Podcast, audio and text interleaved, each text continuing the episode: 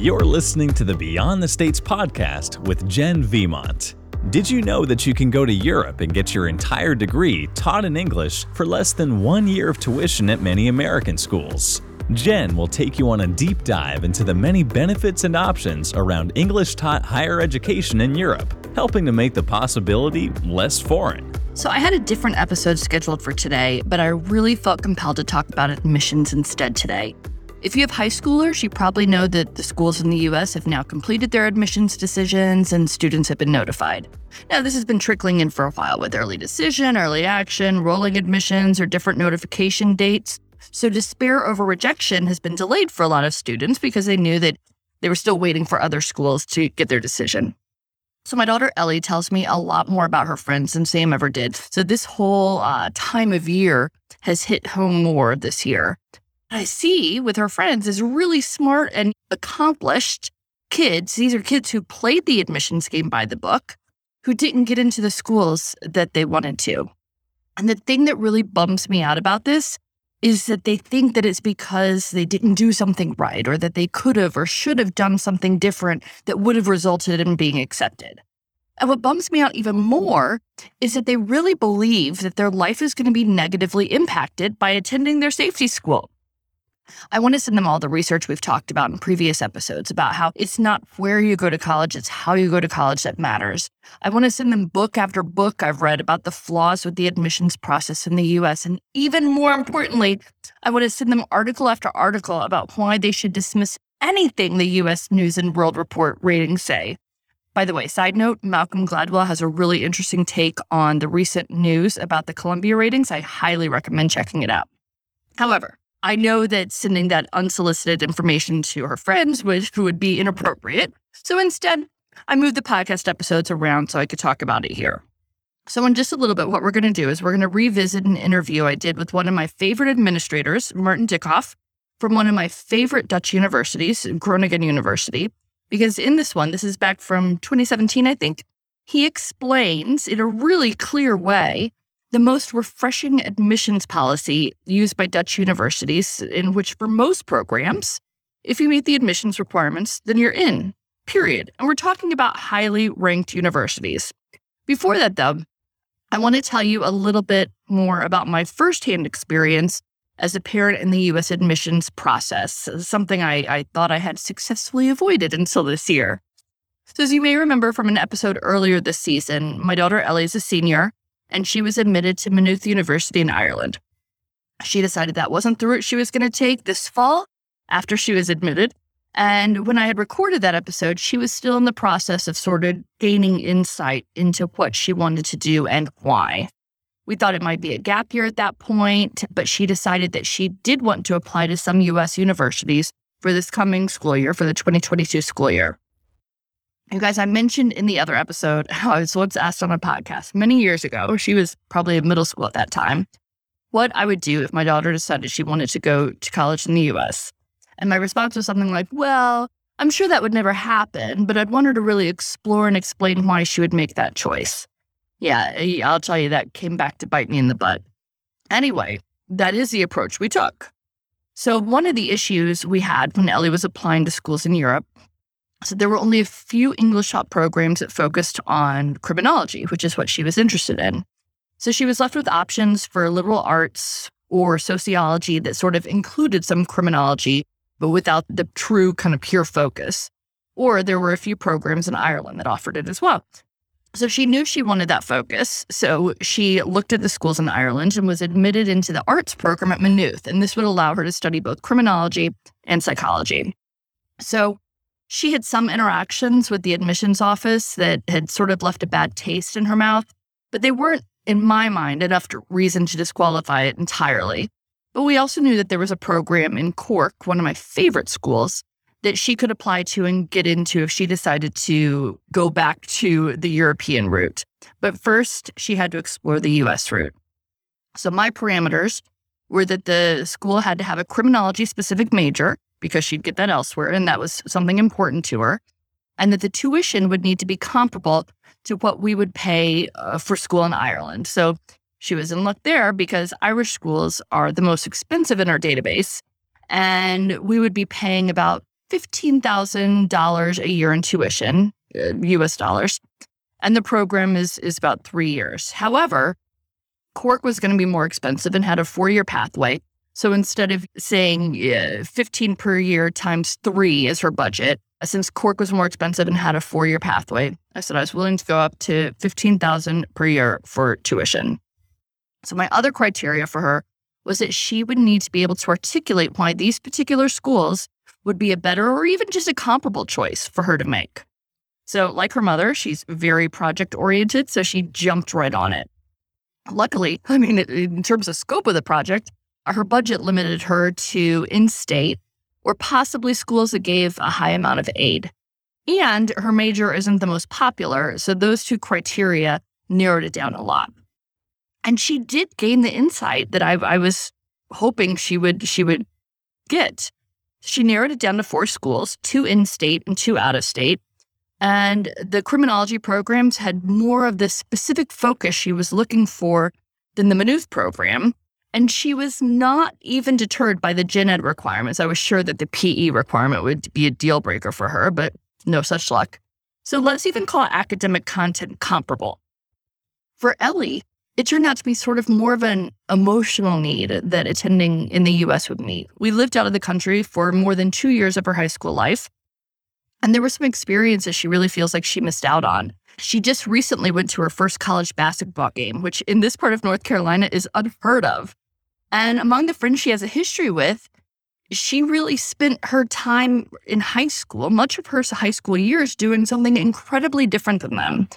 She has a real desire to have this like shared experience with her friends of applying to US schools. You know, it might sound silly, but I certainly remember the, how valuable those shared experiences were as a teen. She also had already had the experience of living abroad, and, and she achieved many of the skills and the awareness and overall growth that I think is so important as an outcome of living abroad. So, fine. We decided she'd apply, but we weren't attached to any outcomes yet. I actually wasn't confident that she'd get into any of the schools. She hadn't been prepping for this game at all. She had four APs because that's what she would need in Europe. She had an okay SAT score, a good GPA, but nothing really stand out academically. And of course, between moving and COVID, she didn't really have any school related extracurriculars. She did, however, relate her essays to her international experiences. So, part of my work while she was doing the applications was to let her know that it was very possible that she wouldn't get accepted because we had opted out of that game. Now, Ellie didn't apply to the most selective schools. That that wasn't part of her criteria. Her first choice school was NC State. They have a really strong criminology program and they actually have a required internship, which I really like. And she was admitted, and that's where she's going to attend in the fall. The schools she applied to were all around a 50% selectivity rate. She was accepted to three and waitlisted to one. Here's what's crazy I happen to know for a fact that some of her friends who were either waitlisted or rejected from some of these same schools have stronger academic records, be it more APs, more extracurriculars, better GPA, better SAT or ACT scores. And what I really believe helped Ellie was her unique international experiences and her insights into the impact those experiences had on her. And this is one of those things we've heard from so many of our guests this season about employability that having the international experience helps these kids stand out from the other applicants, particularly when they can articulate the impact of these experiences. So, this is all to say that I recognize that Europe is not for everyone, as evidenced by the fact that my own daughter is going a different route. That said, there is an entirely different and transparent way to do admissions that is certainly what I prefer. We're going to take a quick break and come back to learn about that with the interview that was pulled from an episode that aired in 2017. Hello. My name is Hannah. I'm from Indiana, and I'm entering my third year study at Erasmus University Rotterdam in the Netherlands. I'll never forget the day that I got my best fit list from Jenn. It was so exciting to read about all these really cool schools with amazing programs that were related to my academic interests, within my budget, and that I would more likely than not be accepted to. Since I was a member of Beyond the States, they had a lot of other services that we could also use. One service that I think is so cool is the On Your Mark Masterclass. I didn't know anyone else in my school or even my city here in America who was applying to college in Europe. So the fact that students in this class get to know others around the country who are doing the same thing is great. It's a six week course with video lessons each week that walk students through specific steps and exercises to choose their area of study and then narrow down the 3,000 options to create a best fit list for themselves. Jenn helps answer their questions along the way in their Sunday afternoon calls and also goes over the assignments to make sure that there aren't any programs they missed or let them know about schools on, the, on their list she has concerns about. Not only do they get to know each other in the calls, but students are also in an Instagram group to answer each other's questions and also get questions answered by student ambassadors like me. The class is held three times a year and always fills up, so sign up soon if you're interested. Check the show notes for details and a link, or visit the services page at beyondthestates.com. I'll see you guys in the Instagram group. Hello, and thanks for joining me today. We'll be talking to Martin in just a bit, but let's start by touching down on some of the problems with the admissions processes here in the States. There are a ton of books written on this topic. I've been reading a number of them over the last couple of years, and I'll be referencing them throughout this episode. But just so you know, the information on all of these resources will be in our show notes.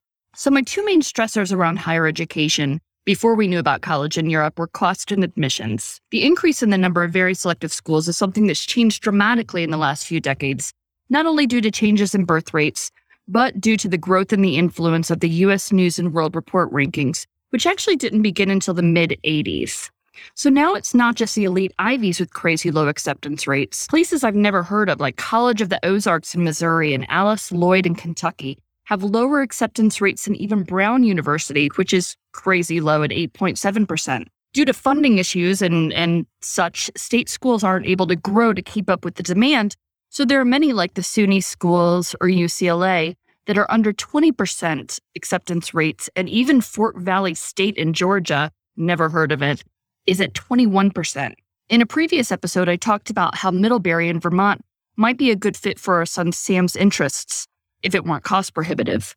Well, even if we won the lottery, he'd have trouble getting in with their 17% acceptance rate. I want to say right off the bat that I have no problem with hard work and busyness. I really value hard work so long as it's meaningful. Race to Nowhere came out before Sam was in high school, and guys, it scared me. One thing I really love are our family dinners together, which happen most weeknights. Now, I might not enjoy it during the actual meal while Sam and Ellie are arguing about something or someone's complaining about having salmon again. I'm also not making claims about frequent, meaningful conversations that happen during this time, but it's a time where we take a break from our other activities and we put down our electronics and make each other a priority for just a small amount of time. These meals together are just one of the sacrifices that would likely have to be made if we were playing the US admissions game.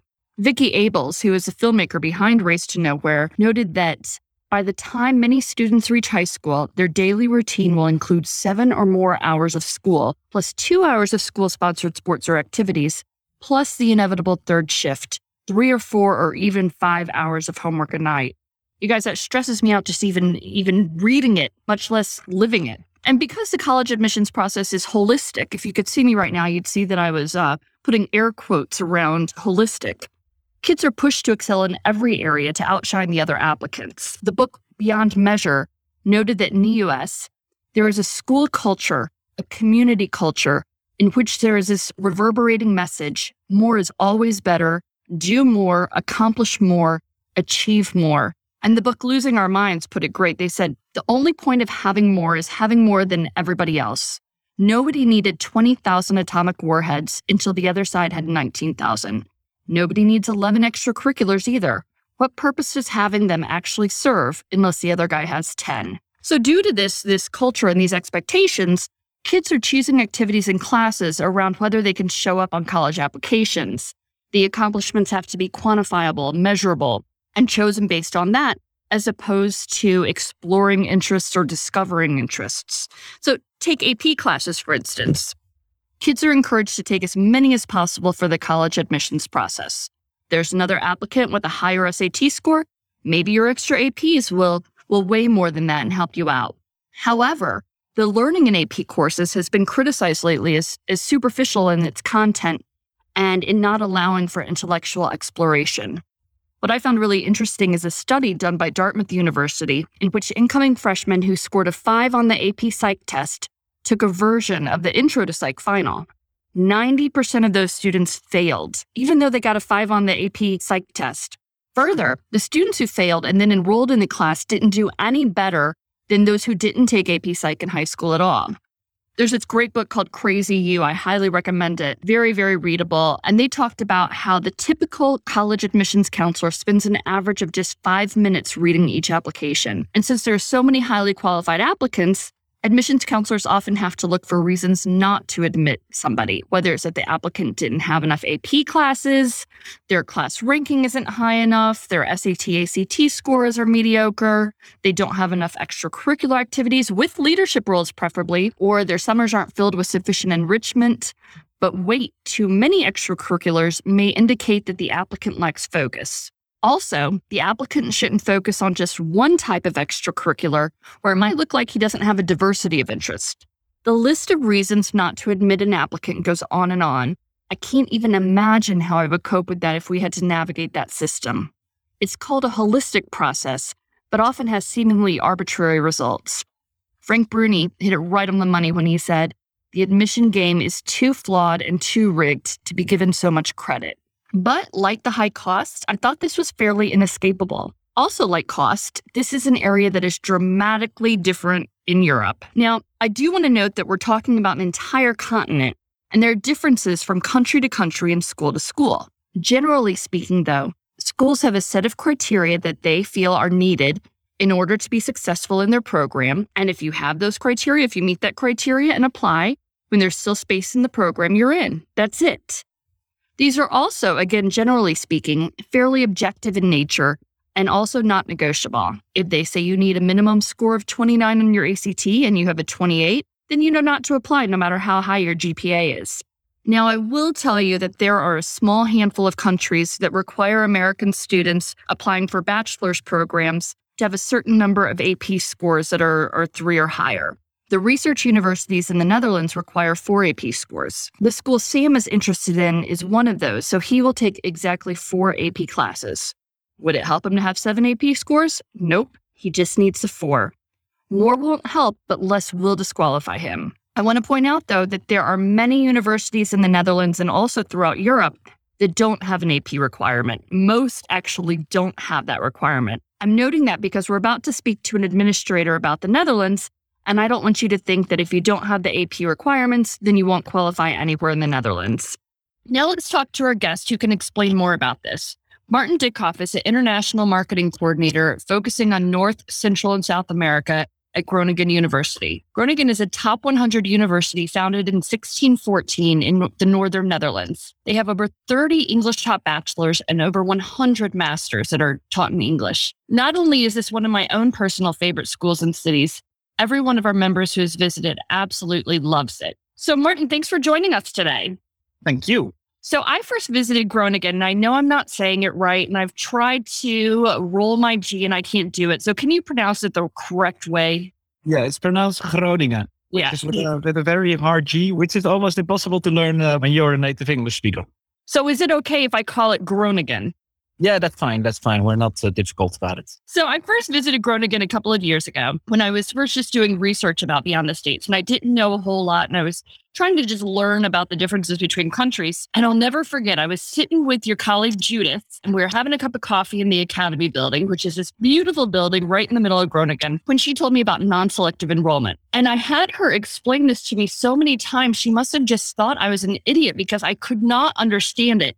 And it's a concept that took me a long time to wrap my brain around and that a lot of tr- Americans are having trouble understanding. So, can you explain it to our listeners? Yeah, well, basically, we don't really have a word for non selective enrollment. We just have enrollment and we have certain programs that have a, a selection procedure. But uh, most of the programs, basically, the general rule is that if you have a high school diploma with four uh, APs and a GPA of uh, either 3 or uh, 3.0 or 4.0, you are admissible to our programs. And there are no further things you have to do. There are no further uh, rules besides the apparent rules of, uh, for example, if you want to apply for the Math our mathematics bachelor program, you need to have an AP in mathematics. So, for AP courses, I think it's a score of three or higher and a 3.0 GPA, and that's all? Yeah, of course, we are a top 100 university, so our quality of education is uh, quite high. So there is a catch. And the catch is called the binding study advice.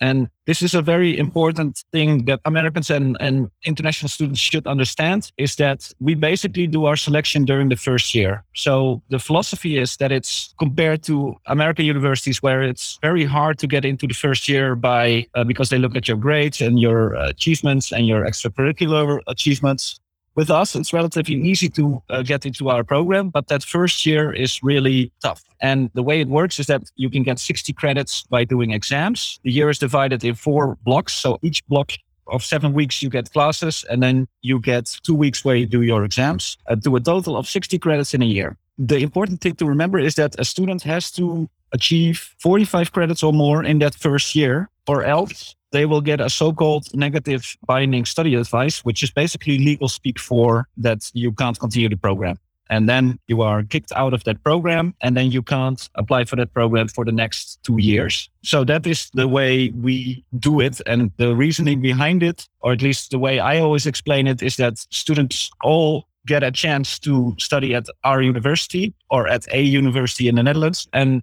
the philosophy is that they can do that, but in the first year they have to show that they are capable of doing so. So that's the reason why the entry requirements are different. So that's really cool to me. First of all, it's cool to me because I think of so many high school kids who don't want to play the admission game, you know, who don't want to mm-hmm. join clubs that don't matter to them, or maybe they just struggled. They took a little bit of time. It took them until junior or senior year to figure out how to, you know, manage their time or that school mattered. I mean, junior year, you're just 16 years old. I think that's really cool. But I do have a couple questions about binding study advice.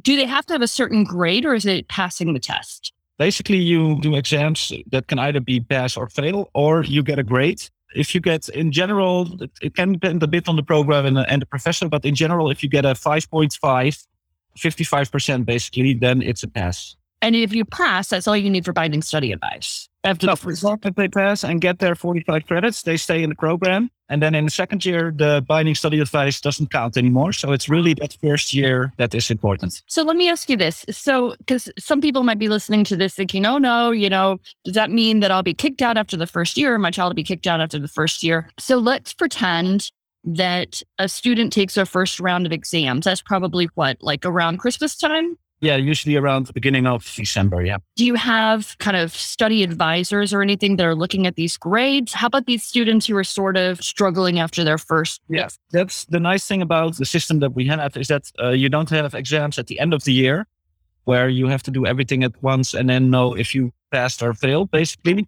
With us, it's uh, four times per year, so four blocks. And what uh, happens is that when students do their first exams at the beginning of uh, December and uh, start failing already, the study advisors will notice because they have a system where all the grades are uh, kept, and they will notice and they will contact the student and offer support to help them write the study plan, help them write or help them uh, with studying, uh, give them tips, or they can do additional courses in mathematics or statistics if needed.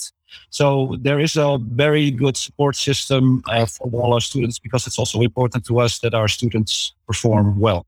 That's awesome. So I know you said you don't call it non selective enrollment, but that's what I call it for lack of a better word. But then there's also selective enrollment. So are these programs that you have that are selective enrollment, are they better and that's why they're selective enrollment? No, all our programs are excellent. There's no difference in uh, quality between non selective programs or selective programs. The reason why there are that some programs are selective is because there's a very high demand for it and they're very popular and we simply don't have enough professors to teach everybody who wants to do these programs. So in our case, the selective programs are uh, psychology. It's all bachelor programs. So it's psychology, international relations, and the two medicine programs. Correct me if I'm wrong, but the selective enrollment, they just add other things. It's not like for a selective enrollment program that you then need 10 APs. It's that you have to have a motivation letter, correct? Well, for the medicine program, of course, it's a different story. They, they need APs in uh, chemistry, biology, mathematics, and physics. But in general, for example, for the international relations program, there is an additional part where you have to fill out a motivation form, which you can do online, which is also not the same as you are used to in the in the US, where it's like a personal statement describing all your wonderful extracurricular things that you did. Um, deepest, darkest emotions. Yes, yes. And how, yeah, exactly. You don't care about their emotions, huh? no, we don't care about that. No. so, how are the, and the master's degree programs? They look for some more of those subjective things too, right? Like a reference letter and a motivation letter. Yeah, for the master's programs, it's important that you have a bachelor degree in a, I always call it linear masters, Mhm. uh, which basically means that if you want to, for example, do a bachelor or a master degree in psychology, you need to have a bachelor degree in psychology or a related field. So I can't have a bachelor's in like international relations and then go for a, a master's in psychology. No, that's not possible. You could maybe do uh, have a bachelor in international relations and do a master's program in international law, for example. Right. There's a certain overlap, but for let's say you have a bachelor degree in literature, it is impossible to do a master's degree in psychology. Let's talk about those more subjective factors. What I love about the non selective enrollment is that it's completely objective 3.0 GPA, four APs with three or higher. And then the selective enrollment, they do have these more subjective factors like a reference letter and a motivation letter. And I can tell you our listeners are going to be stressed about how that's assessed. You know, kind of what are you looking for so they can do it? How are those assessed in the admission process? It's hard to assess a motivation. So it's um, uh, basically what we are looking for when you write a motivation letter is we are looking for the ideal student for this program. So what we are looking for is a student who knows what the program is about, who has an understanding of what the program is and explains to us why he should be the student that should be in our program. That's basically the motivation that we are looking for. And like you're looking for fit. Does it, it sounds like you're looking for a student who's a good fit for the program and the program is a good fit for the student. Is that correct? Yes. Yeah, exactly. I've been doing rapid fires for our podcast. So I thought what we'd do for our rapid fire today is I'll go through a list of factors that matter in the US admissions process. And you can say matters or doesn't matter in terms of if it how it is it if it matters in your admissions department. Okay. Yeah. So let's say the applicant has a 25 on their ACT. Doesn't matter. The applicant has a 35 on their ACT. Doesn't matter. The applicant was president of five clubs. we don't care. The applicant was active in sports. Doesn't matter. The applicant was in no clubs and enjoys playing video games in their spare time. Doesn't matter. The applicant has 10 AP classes. Uh, we would love to have him as a student, but it doesn't matter. An applicant for a graduate program has a perfect GPA. Doesn't matter. An applicant has poor GMAT or GRE scores. Depends on the program they are applying for. We have some programs, like in the Faculty of Economics, for example, where it is important to have a GMAT or GRE score if you are not in a university that is one of our partners. So Gotcha. for all, all non-EU students who want to study a master's at the faculty, at our Faculty of Economics and Business, have to have a GMAT or GRE score. For the rest of the programs, it doesn't matter. This is just so crazy to me. As a top 100 school, I cannot imagine a top 100 school in the US that doesn't matter about your ACT scores or how many clubs you were in. It's just so refreshing. I can't even tell you. I think what people really need to understand is that in Europe, here, people see selectivity rates as a indicator of quality of education.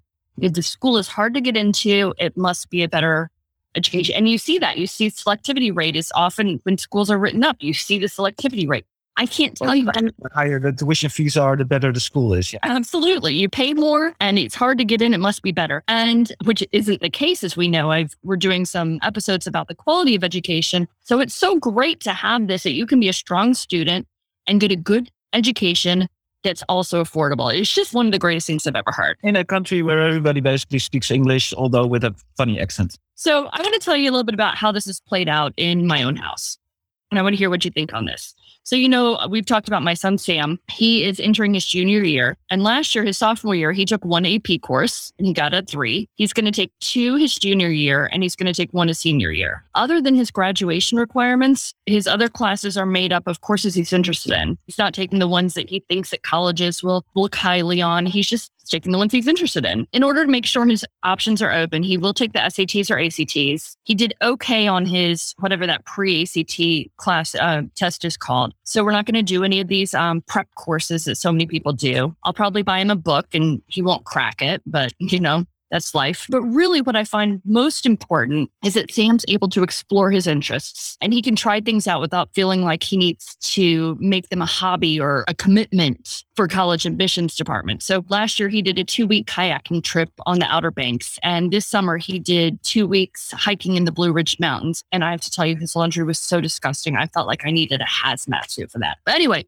other than the laundry, the growth he had on these trips was really remarkable. And the, there was a huge value for him not having electronics for those weeks, too. It wouldn't be so quantifiable on college applications, though, but that didn't matter. He's also pursuing Arabic on his own. Our school district only offered it for one year, so now he's doing it himself. That's not going to be on his transcripts, but it's a goal that's important to him as opposed to one that's being forced on him by the admissions process. So he has a life that allows him to explore his interests, spend way too much time playing video games, spend time with his friends, get a job, have family dinners, travel, and get enough sleep, at least when I take his phone away at night. And that's really what I feel like the teen years should be about. So, Martin, given the description of how he's choosing his courses and how he's spending his time, assuming he has a 3.0 GPA, which he should, and the four AP courses, would these choices we're making reduce his chance of being admitted to your school? No. No. I mean, guys, this is crazy. This could be your life too. And that's what I think is so incredible. And again, what are your uh, tuition ranges for non EU students? Depends a bit on the program, but it's somewhere between, let's say, I have to convert it to dollars. So that's around uh, between $8,500 per year to around 12,000 for the, most of the programs, except for medicine, which is uh, more expensive. Certainly, certainly. And so it's 8,000 to, to 13,000, let's say, per year. And guys, what's incredible further is that these are, like we talked about last week, these bachelor's programs are three years. So let's even go at the middle of that and say $10,000 a year. You're looking at $30,000 for your entire degree, which is dramatically less than one year tuition at many out of state and private universities in the US. It's just crazy to me. So, Martin, thanks so much for being here today. We're going to have information about the English Taught programs in Groningen on our show notes. We also have a number of blogs with more information about the school and the city. Uh, you can find those on our website. I really feel like you've given encouragement to a lot of families and students about the accessibility of these great English taught options throughout Europe and especially at Groningen University. Thanks so much for being here. Thank you. There are a couple of big takeaways today. The first is that schools in Europe don't use admissions rates or selectivity as an indicator of, well, anything. The reputation of the school is not linked to how selective it is. The other thing to remind yourself is that you have a way to opt out of this process in the US if you want it. You can have an affordable, high quality education in Europe without all the hoops to jump through that you have here. So, future episodes on our podcast are going to cover topics like how studying in Europe helps your employment prospects, how to assess quality beyond global rankings. We'll talk about housing, student life, global citizenship, travel opportunities. We'll talk to American bachelor's and master's degree students about their experiences in Europe. We'll talk to some non traditional students in Europe, and we will cover the upcoming college visit trip I'm taking with Sam. I've been visiting schools for a couple of years now on my own, but this is going to be a really different experience as the mother of a prospective student. And Sam will also be talking to us about his experience visiting these schools. I'm also totally open to suggestions. If there's a topic you'd like us to cover that's either about some of the issues with higher education here or the solutions with the English taught programs in Europe, or if there's a question you'd like us to answer on future episodes, please do just let us know. Thanks again for joining me today. Good news, we have put our next two sessions of the On Your Mark Masterclass on the calendar, and this month's special offers 75% off. This class is one of our most popular offerings. It's a six week class for the students themselves, where through video lessons, assignments, and live group calls, they're guided through the process of finding the schools and programs in Europe that best fit their interests, their goals, their preferences, their qualifications, their budget, all of that.